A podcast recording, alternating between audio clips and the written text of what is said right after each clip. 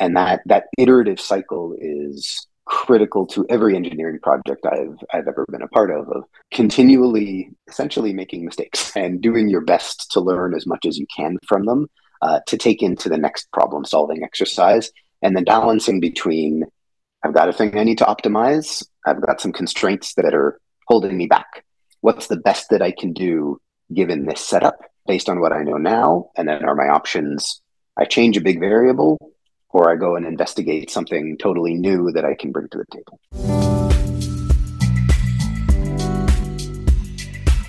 You're listening to Curious Minds, a podcast aimed at the next generation of aspiring young entrepreneurs, innovators, and changemakers. We release new episodes every month discussing career insights, entrepreneurship, and the most exciting emerging technologies today. Today, we have the pleasure of speaking with none other than Konstantine Tsotsos. Konstantine is currently a senior staff software engineer and manager at Google, where he is currently leading and managing computer vision and sensor fusion research to product teams within the AR space. Prior to joining Google, he obtained his undergraduate degree from University of Toronto and a PhD in computer science at UCLA. He was awarded the 2015 ICRA Best Paper Award for thesis work on the observability of vision aided inertial navigation. All right. Now, without further ado, let's get into it. Konstantine, thank you again so much for being here. We're super excited to have you on the Curious Minds podcast. Now, as for our first question, can you tell us a bit about the space that you're working in right now and how you got to be where you are? So, uh, I work in augmented and virtual reality at Google. Uh, I've been doing that for about seven years, and so this is in the in the team at Google that's that's responsible for uh, ARCore, which is uh, an augmented reality developer kit for uh, Android and, and iOS phones. Uh, uh, previously worked on Daydream, which is uh, one of the, the major VR platforms that was out a few years ago. How did I get here? Well, not at all by wanting to work in augmented and virtual reality. this all, all started for me from an interest in space exploration and spacecraft. I uh, I remember vividly, uh, I think I was in grade nine or 10. My father sat me down and said, Son, you know, you need to decide what you want to do with your future. And, you know, my favorite thing at the time was watching Star Trek. And I said, Hey, I want to invent warp drive. Uh, he told me that's probably not gonna gonna be doable, uh, but that sounds like aerospace engineering. Uh, so you know, let's let's see what you can do for aerospace engineering, and that that set me on on the path towards. Uh, okay, great. I'm gonna I'm gonna go design rockets, uh, and and that's what I want to do. Uh, went uh, to to towards undergrad to try and work in aerospace engineering. Found that uh, I wasn't good enough for that. Uh, fluid mechanics was was really hard. There was some really challenging math there. ended up switching more towards uh, electrical and computer engineering and, and got uh, interested in some robotics work, uh, working with some, some researchers at the University of Toronto. and they were doing how the robot sees what's going on around it, uh, how it plans its its actions and, and navigates around the world. Uh, and I immediately fell in love with this kind of work. Uh, and uh, uh, I realized basically in an instant, hey, my my undergraduate is not going to give me enough skills to become an expert in this thing. Uh, that's just too far for an undergrad to cover. but I wanted to do it, and so I finished my undergrad and took as many courses as I could in this robotics area. Went and did a PhD in, in computer science, focusing on these aspects of how do robots see and understand their environment? How do they uh, get enough information about it in order to interact with it? And this is particularly around how do they navigate through complicated 3D spaces? And so this would be 3D spaces where you have lots of people moving around and lots of stuff that is, you know, complicated shapes and the normal kinds of scenes that you'd see in in uh, everyday life. Uh, and uh, towards the end of, of my PhD work, uh, Google announced this product that they were developing called Project Tango. Uh, and it was this system where they were building custom smartphones uh, that had a whole bunch of extra technology built into them so that they were special, specialized for doing augmented reality. and this really was my research area condensed into a Google product. So this group at Google was looking to make basically the research that I'd been doing accessible to as many people as possible through a consumer smartphone. And I decided, okay, great, I got to go help them make this happen. And that's turned then into a wonderful seven years uh, continuing to work in this area kind of starting from being a junior engineer on the team to leading multiple teams working on various r&d uh, threads within this space looking at mixed reality applications uh, and that's that's just been a ton of fun lots of exciting stuff for sure and i think i'm sort of seeing this parallel with a bunch of other podcast guests where it's this very non-linear career path which is really interesting to see now, let's dive a little bit deeper into your research. What can you tell us about the structure of your standard autonomous vehicle from that perspective? Yeah, so the a bunch of the work that I had started during uh, my, the early parts of my PhD and through that were coming from robotics uh, and and wanting to work in autonomous vehicles. I actually uh, uh had almost done uh, a startup in autonomous vehicles. I was I was really considering it for for a while towards the end of it. An autonomous vehicle is is basically a robot. Uh, it's a robot with a particular task, and that's transporting people from point A to point B. And so, you know, all right, let's let's work the problem. You got to transport people, so you need locomotion. You need a way of of having this box that stores people uh, uh, move around. So it needs needs uh, wheels, brakes, motors, uh, a way to control those and give them direction for for speed and uh, uh, and and direction to go if you want to get from point A to point B, okay, you need some way of knowing where A and where B is. Slap a GPS on it, and uh, you've got an autonomous vehicle. Uh, except that it can go only only go in a straight line, and then you have to figure out how do you make it work in the normal world of other cars and people and roads and traffic signs, uh, and that's where things get complicated and that's where you know there's there's a lot of bare minimum stuff of okay we don't have to, we have to not hit people. Uh, we have to understand uh, what traffic signs uh, are there and what they mean. Uh, we need to be able to predict other drivers. Uh, and there you have a whole layer of decisions that you can make in constructing your autonomous vehicle about how do we try and give it these capabilities.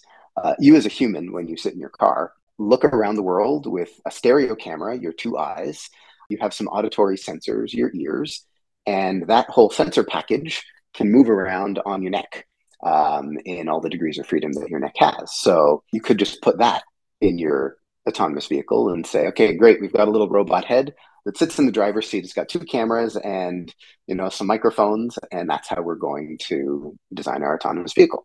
Um, it would be very, very hard to make one that is as reliable as it needs to be to work on the roads with just that sensor package. Uh, and so that's where it gets into what are your constraints in designing it? And every engineering problem comes down to what are the constraints you have to fit within? What are you trying to optimize uh, within those constraints? So if you want to maximize the safety of your autonomous vehicle, that sensor package is not going to be the one to go for. If you want to minimize the cost of your autonomous vehicle, maybe you could get it decently good enough with that sensor package, but that all depends on what is good enough. How safe does it need to be?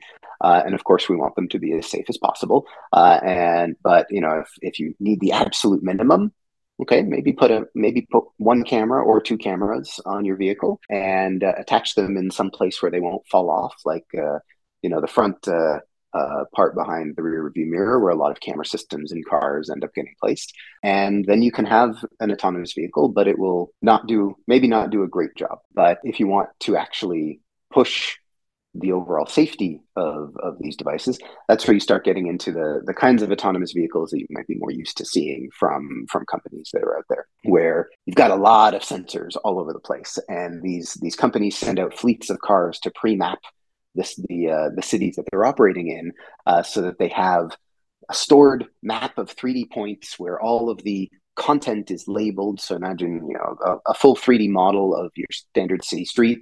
Every street light gets a label saying, "Hey, this is a street light. This is what it means." Uh, every obstacle that's commonly there gets a label, and that's a base map that the autonomous vehicle can use, all in the name of if cost is no object, how do we push safety as high as possible?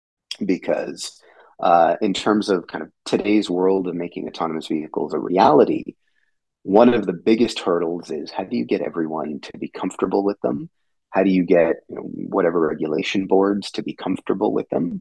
And one big answer to that is convince everyone that they are safe enough to trust. Uh, and and that's where kind of one one of the popular paths in autonomous vehicle work is today of let's try and throw every piece of computing machinery we can at this every possible sensor laser scanners radars multiple cameras gps uh, inertial measurement units uh, all of these being able to figure out where the car is relative to a big base map that you built uh, just so that we can drive safety as high as possible uh, so that everyone can can start to use these more reliably. Yeah, definitely. Safety is a huge concern for consumers and requires a lot of technicality on like the development side. And now obviously like with product development, there are also a lot of challenges you mentioned. So could you kind of walk us through how you tackle these issues or problems you face? Is there like a specific strategy or framework that you use? That's a great question. It, like I said, it comes often down to defining the constraints that you have to work within, and then what do you want to optimize. So, uh, let's say we have a, a, you know a simpler example of a basic autonomous vehicle where you know we've got we just want to design the sensor packages for it. Uh, we've already got the wheels and motors and and all of those. It's just what are the sensors we put on it, and you might be trying to design this from a product perspective of thinking, okay, we want a car that people in this income bracket are going to be able to afford.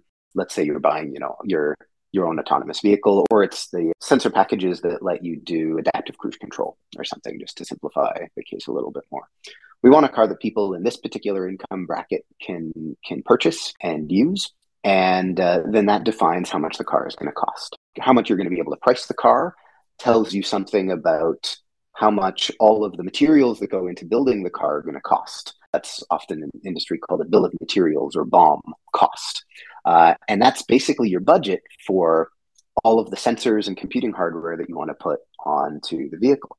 Uh, and then you get to start playing the game of okay, this is the box that we have to fit in in terms of cost. What are our options in this in order to push some other metrics, say the safety and reliability, up as high as possible.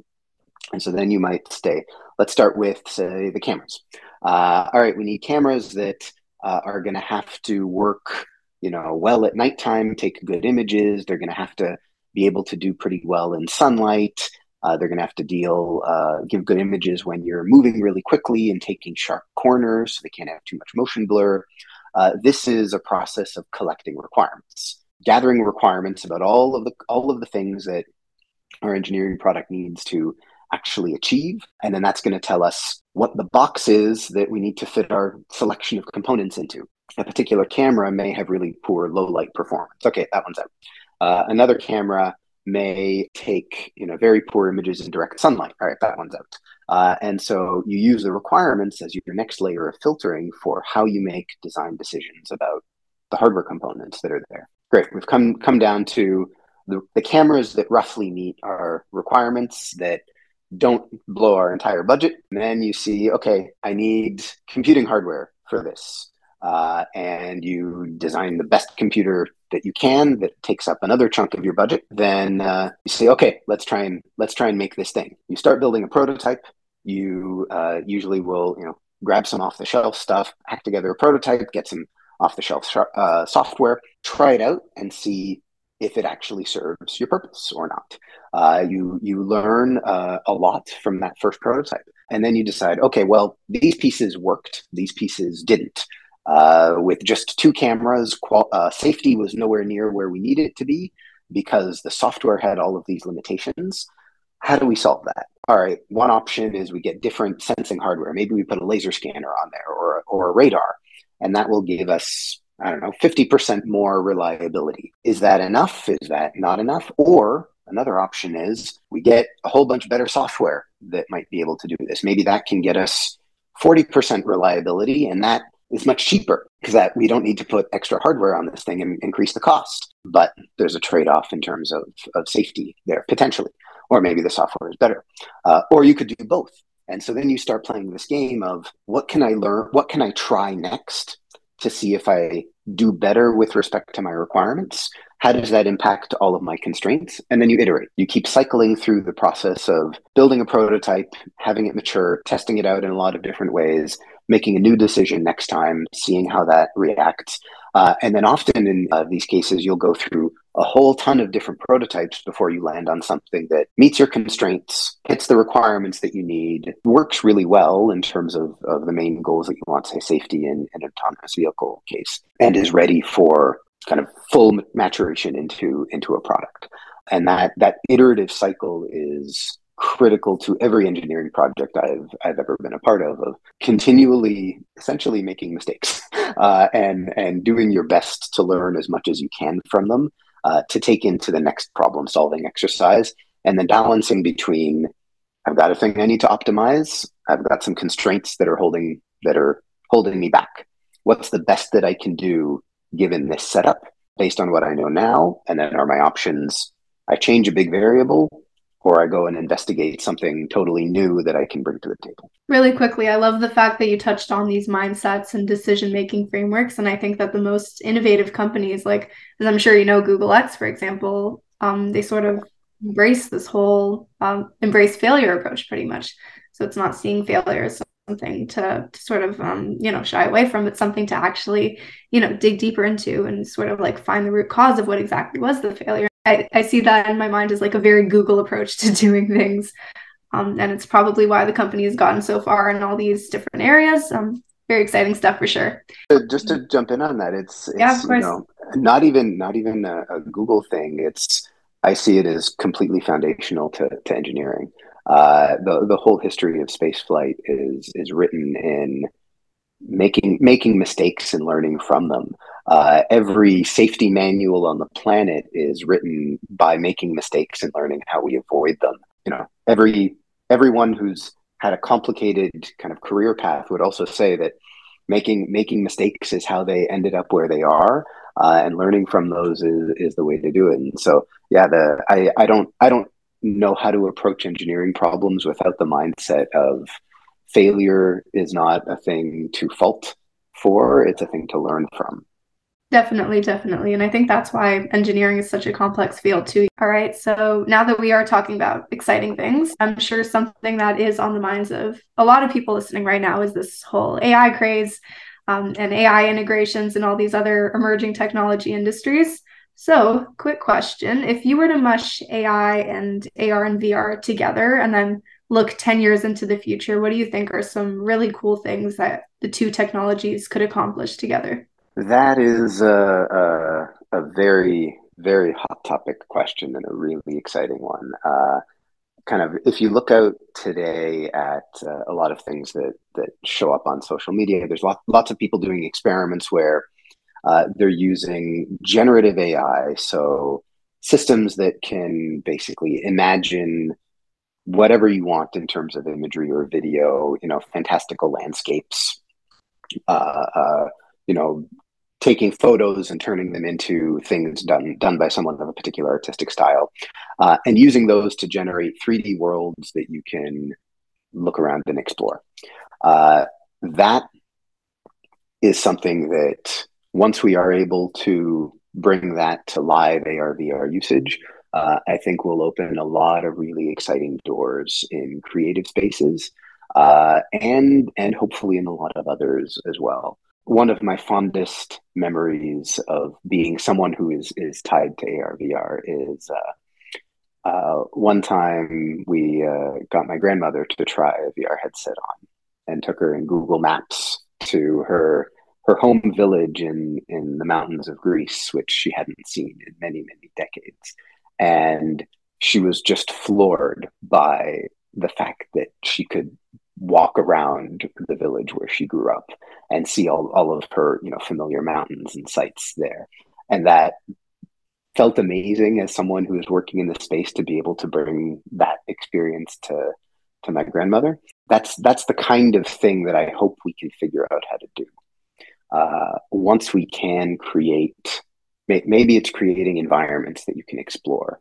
Maybe it's creating scenarios or characters that you can interact with what are the journeys that we could take people on through ARVR as a as a medium that helps them connect to something in some way. Maybe it's going going on a wonderful adventure that is you know created by a generative AI that is cued by you. uh, like you know a really advanced form of playing Dungeons and Dragons or something.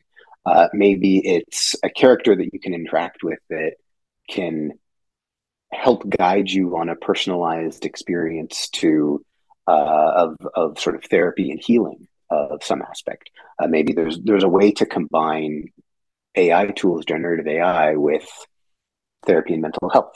Perhaps that's something I, that could be very interesting. Maybe there are other other ways of exploring healthcare based applications here.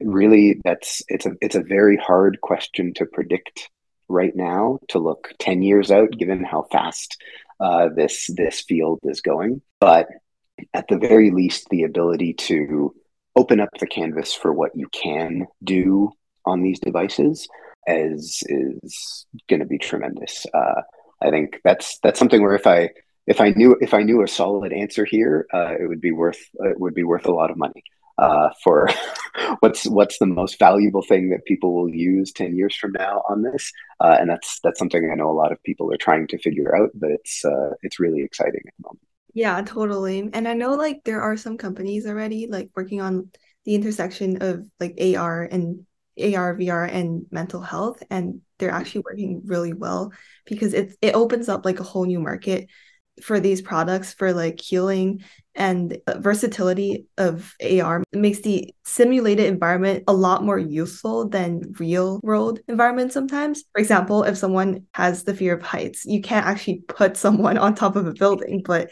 you can do that in the simulated environment, which is really exciting. Um, and then going off the topic of like AI, a huge concern on the minds of a lot of people, I'm sure, um, is like the ethical aspect of AI. So how do you think artificial intelligence can be integrated in a positive way in the workspace so that humans and AI can work together? I think there's you know I've, been I've been working kind of in AI for 13 14 15 maybe something like that uh, and and I've seen a lot of I've seen a few kind of waves of of hype and and excitement over things I'm not too fazed about are are we going to hit general AI and is this going to transform humanity?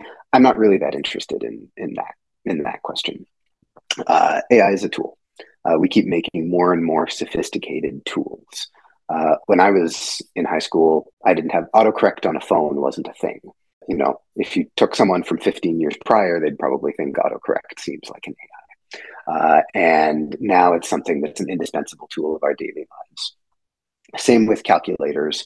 Same with programming these days. Your your editor will suggest all kinds of decomplicated autocomplete for what you're doing that didn't exist in the past. Going forward, maybe you know the next round of AI is you're you're opening a Word document and you can you know describe a quick sentence saying what you're hoping to achieve, and it builds a framework for you to to start from. Uh, and then we keep advancing from that. So I think the, the most important thing in terms of integrating AI in, in our daily lives and whatever the, the next few rounds of tools are is making sure that we can trust it reliably.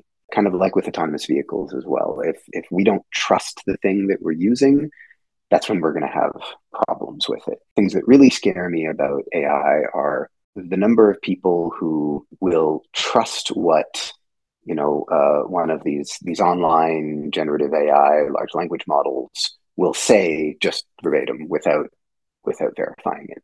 Uh, the amount of misinformation that can be spread, not through any malice, but through not not because the, the the chatbot is trying to lead humanity astray, but just because we understand so little about them that we trust them directly.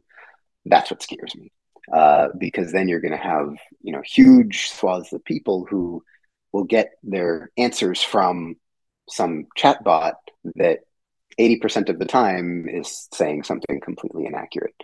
That is a cultural issue with the way that we're messaging stuff about AI. There are a variety of, of possible ethical concerns for sure uh, that can come from people trying to misuse these. Uh, that's something where it's it's again kind of thinking to the autonomous vehicle case there's a big part of we culturally becoming comfortable with how to use and interact with these tools. Um, the same way, you know, people on streets of some cities are figuring out how to get used to there's an autonomous vehicle with no driver on the road next to me. What do I do? Um, and there's a big aspect that is the regulation of what's happening uh, and and what role any government might be able to play in this. In some cases, there's there's a lot of situations where something about the legal system has to catch up so that we can help protect people that may be led astray. How do we do that? That I unfortunately don't have a great answer for, but the the area that I would push on, and I feel engineering and, and folks in engineering are best suited to push on, is how do we design these systems in a way where we can verify and guarantee correctness of what they're doing and providing. Uh, if our large language models, we can we can actually be confident that anything that they spit out is correct with high confidence. That helps make this problem a lot easier. So I love a lot of what you said, but I just want to go back to this sort of piece of cultural acceptance with AI. From your perspective, why do you think it's so hard for us as humans in pretty much every society to embrace all these new innovations that are coming forth? I'm I'm actually not sure that I'm seeing it be hard. I'm seeing it as being too easy. Uh, at least that's that's been my perception that people are extremely trusting and and excited about using these AI systems like large language models to make their lives easier and simpler. The amount of, of press coverage that you saw in the last you know year or two of people who got a large language model to do their homework for them or to you know fill it, do do do their professional work for them uh, to save time is is mind boggling to me. That's the part that I don't know if I don't I don't know if it's quite a cultural aspect or an educational aspect of you know hey there's a there's a calculator online everyone's going to go trust the calculator it's the same thing here there's there's a, a chat bot that will do your homework for you great, everyone's going to trust the chat bot to do your homework for you. Uh, convincing people that maybe we should be more careful about integrating these into our daily lives, I think is the challenge that I'm seeing now. It's a big, exciting change, and usually with with each wave of these, lots of people get really excited and flock to it. Uh, and and what's hard what's hard to say is is it too soon for people to get so excited about some of these? Has it been too overhyped? Um, that's something actually that we've seen in AR VR a few times. Uh, a lot of technology industries have this concept of a, of a winter that happens. And uh, virtual reality has had several winters over the last decade or so where there's a whole ton of hype and excitement because of a new prototype or a new product. Everyone thinks it's going to transform everything. Then the reality hits. People realize, hey, this this is kind of okay and then interest totally drops out investment drops out you end up in a winter ai has had a bunch of winters as well over the the last many decades and you know i think that's that's uh, what will be interesting in the next year or two is is all of this hype going to turn into value or are people going to realize hey this thing these things are wrong one too many times it's made lots of mistakes and cost me a lot i'm going to start losing interest and and uh, uh, pull back investment. That we've seen it happen a lot of times before. It'll be interesting to see if it happens now. Yeah, that's some really interesting food for thought. Um, now I want to switch gears a little. Um, mm-hmm. so what do you think are like some crucial skills and mindsets for working at a highly positioned job in the tech space? Curiosity and, and determination are often the the big the most critical mindsets that that I see tech and engineering is hard. There's there's no there's no way around that. You kind of do need to enjoy challenges and and enjoy the rush and euphoria you get from being able to solve them and tackle them. And that's that's something that most people are not born with, but it's something that you can work towards and and train. Uh, kind of a, a we talked we talked about how many times you run into failure, uh, both kind of career wise and on any an individual engineering problem. Training resilience to that is really important.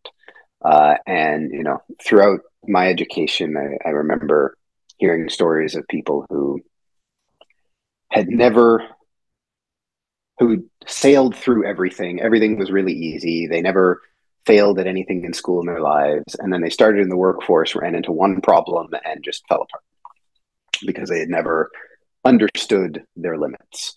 Uh, and uh, on my first day of undergrad, uh, my, my, first professor in my first calculus class looked at us all in the class and said, uh, "This is in, in first year engineering. Most of you around this room, you know, probably were were top of your top of your class in high school. You did really great. You think you're amazing. Most of you have never really been tested. You've never really been pushed. You've never understood what your limits are.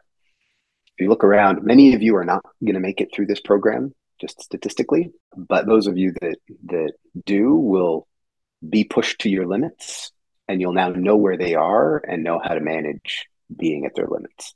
Something along those lines, and that's really stuck with me and everyone that I went to school with because, yeah, part of becoming a good engineer is understanding what are the limits of your capabilities, what are the limits of of how much you can work and how much stress you can handle, being comfortable with working within those, and then learning how to push those further and further out.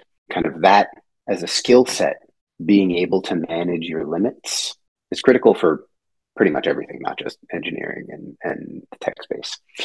In terms of kind of more practical skills, being able to learn really quickly. Uh, we talked about how quickly the whole tech space is moving often with with people who are fresh out of their PhDs right now, I feel like a bit of a dinosaur, and I'm bare I'm barely out of school, uh, just because the space has moved forward so quickly that when I was studying machine learning in you know 2012 ish, uh, everything that was going on in the space at that time is completely different than what's going on now. Totally different tools, totally different languages uh, for for describing models and systems, completely different space. Uh, so even over 10 years, everything that I learned then is basically irrelevant. And so the ability to learn really quickly uh, and then to be able to communicate that learning to people around you uh, are some of the, mo- the most critical skills that I see uh, people needing, especially as they go from a starting junior engineer to someone who's leading teams those those aspects of quickly understanding a new space being able to communicate it and understanding it well enough to make judgments about trade-offs uh, so back to, to everything about constraints and requirements the only way that you work through those problems is by reasoning through trade-offs and the only way to do that when you're thrust into totally new engineering situations is you first have to learn about that space and learn really quickly uh, enough to be able to make those judgment calls in a in a defensible way that you can convince your peers about. Uh, so those are those are usually some of the tops the tops kind of skills and mindsets that I look for in in team members and and uh, people that I try and work with and that I I try and foster in myself as well. Definitely some very crucial things to keep in mind for anybody who's listening. No matter what career path you take, you're likely going to exercise at least a few of these mindsets without knowing it. So, when it comes to identifying your limits, uh, how do you think you can get to the point where you know what your limits are? The the unfortunate thing is that at, le- at least in my experience, you don't know until you've hit them. And you know, some some people, and I'm uh, have have a a negative trait, and I'm one of them of continually taking on more things taking on more projects, saying yes to too many things. And that's one path towards uh, finding your limits is you keep thinking, yeah, I can do all this stuff. I'm, I'm, I'm great. I have so many hours in the day. I can get through, you know, all of these different work threads that I'm managing. And then, you know, it's four in the morning and you realize none of them are done. And, you know, half of them are due the next day. And okay, well, I, I hit my limit. Uh, and you end up with with a failure that you get to learn from. Uh, at other times, it's taking on something that is much harder than you can handle at the moment. That doesn't necessarily mean you never have the capability, but it's something that at that moment in time you have not trained yourself enough to be able to do. And you can't just kind of wing your way through it with, you know, I, I mentioned I, I, had wanted to work in aerospace and I got to the math for fluid mechanics and it was just too much for me at the time. It's, you know, I, I just hadn't trained myself well enough in in math and practiced enough to be able to do it at the time and and at that point I hit my limit and I needed to to recalibrate what I was doing. And so the the only way that you figure out your limits is by challenging yourself and continuing to challenge yourself until you you hit a wall. And I'm I'm sure there's some people who are able to understand their limits by coming close to them and never really failing. Uh, but almost everyone that I know has hit some wall where they've they've kind of collapsed or uh, uh, been totally unable to do something and needed to to rethink their approach, uh, or or for some reason needed to you know, back off for a while because it, they had just taken on too much. Uh, and most of the time, it's thrilling to take on more stuff and succeed at challenges and achieve a lot of things. I, I love it. Lots of people do. There's there's that that balance though of at some point you might hit too much and then you learn something about yourself and that helps you do better the next time.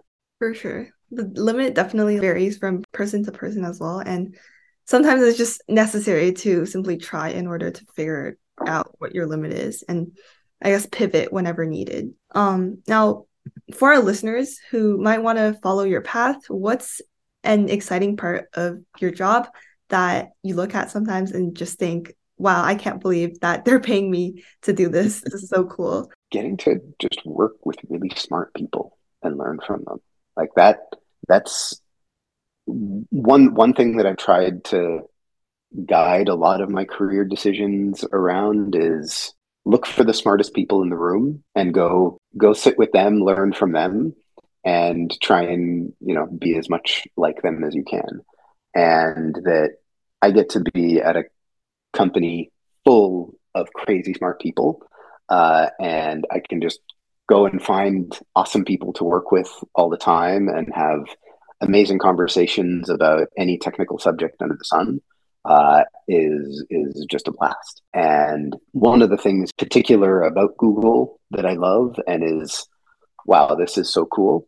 It has an extremely open culture inside, extremely collaborative culture, meaning that I, throughout my career, have worked with people all across this gigantic company, working in all aspects of uh, of the business that that uh, Google covers. So I've got to, been able to work on really interesting robotics projects in various parts of the company. Been able to work on interesting AI projects that are at the cutting edge. I've been able to interact with some of the top researchers and engineers in the area, and this is all just part of part of the day job of I have this huge uh, pool of talent that I can work with and explore, and this hu- huge pool of ideas that I can explore. Uh, and there are definitely days where, yeah, I can't believe that they're paying me to to be able to work on this crazy cool thing. Uh, where it's you know I just met someone at the other side of the company and ended up working on a, a side project that that was you know a crazy cool flying robot or something. All right, so we're working with all these amazing people. We're learning all these cool things. Do we have a favorite project by any chance? Uh, we do. We do. Um, of the things that are publicly available, my favorite project is something called the ARCore Depth API. What this is, is uh, a new capability that we added to this augmented reality developer kit for Android smartphones uh, that lets you do something really amazing with really limited hardware on the phone. Some phones have a thing called a LiDAR on the back. It's a depth sensor that shoots out laser beams. They bounce back. It measures how long they took uh, in order to, to build a 3D reconstruction of the scene around you. Most Android phones don't have those. Uh, Android phones cover a huge range of, of cost profiles depending on the manufacturer and the target market. Uh, and one thing that we do with ARCore is design things with kind of this broad accessibility and reach in mind. So we needed to come up with a way for people who don't have a super premium high end phone to be able to have more rich and interesting AR experiences on their phone where you need to understand detailed 3D geometry of the scene. And so we did a whole ton of R&D on some new algorithms to be able to do this with just a single camera that's that's moving in in space as you move your phone around.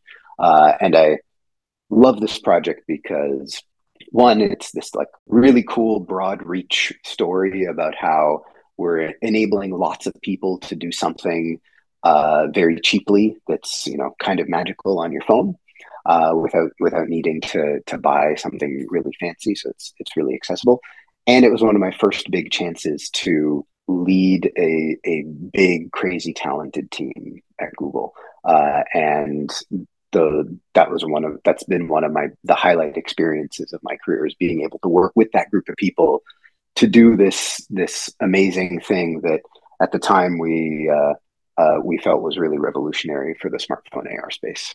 Yeah, that sounds so cool. And like the feeling of bring joy and making an impact in other people's lives is definitely very satisfying and very rewarding as well. Um, now we're gonna move to our last question because I do want to mm-hmm. respect your time. Three takeaways you want our listeners to walk away with from this conversation. So, for for folks in in high school who may be thinking about engineering and uh, going towards technology, run towards challenges.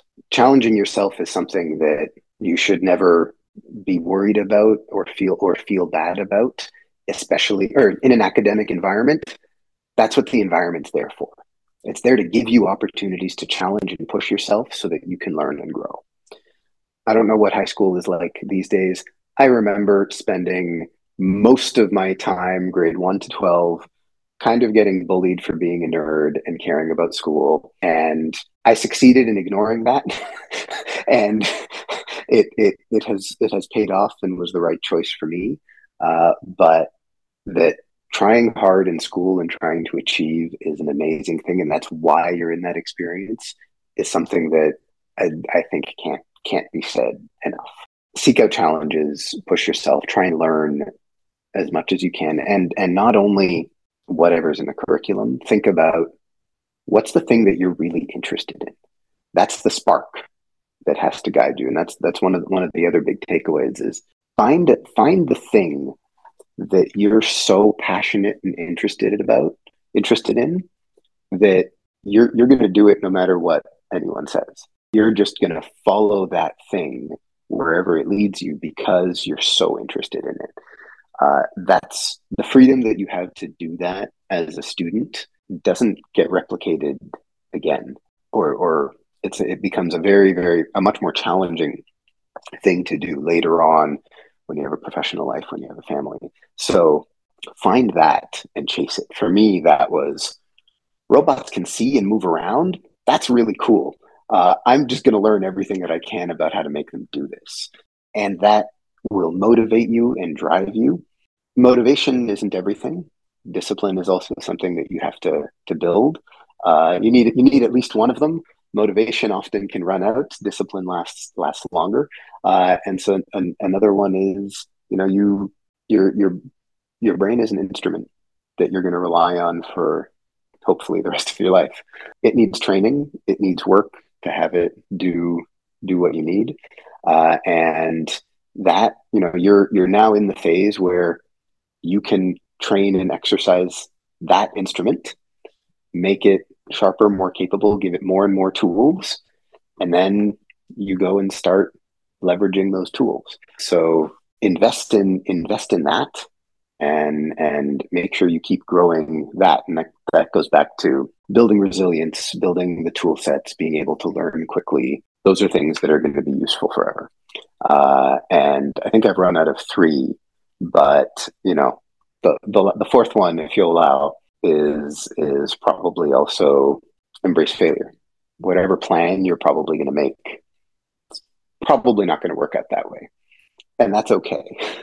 In in most people I know, in almost every aspect of their lives, whatever plan that they had set out for themselves in high school, their lives are radically different, uh, almost always for the better. Uh, and by being by being able to adapt to change quickly and make the best out of each situation that you end up in. Uh, luck will take you in in very interesting places, And I know for me, there were lots of cases of luck where if I had succeeded at the thing that I had planned to do, in hindsight, it probably would, would have worked out pretty badly. But some other opportunity that just really clicked with me and, and followed my, my passions and interests turned out wildly better than I could have hoped. So embrace, embrace and adapt with failure. Yeah, for sure. That's a great way to end off. Life is probably not going to be a linear path, but as long as you have the perseverance, the motivation, and the discipline, it'll take you where you want to be. Um, thank you so much for coming on our podcast today. We really enjoyed talking with you. Thank you. It was uh, great, to, great to be here.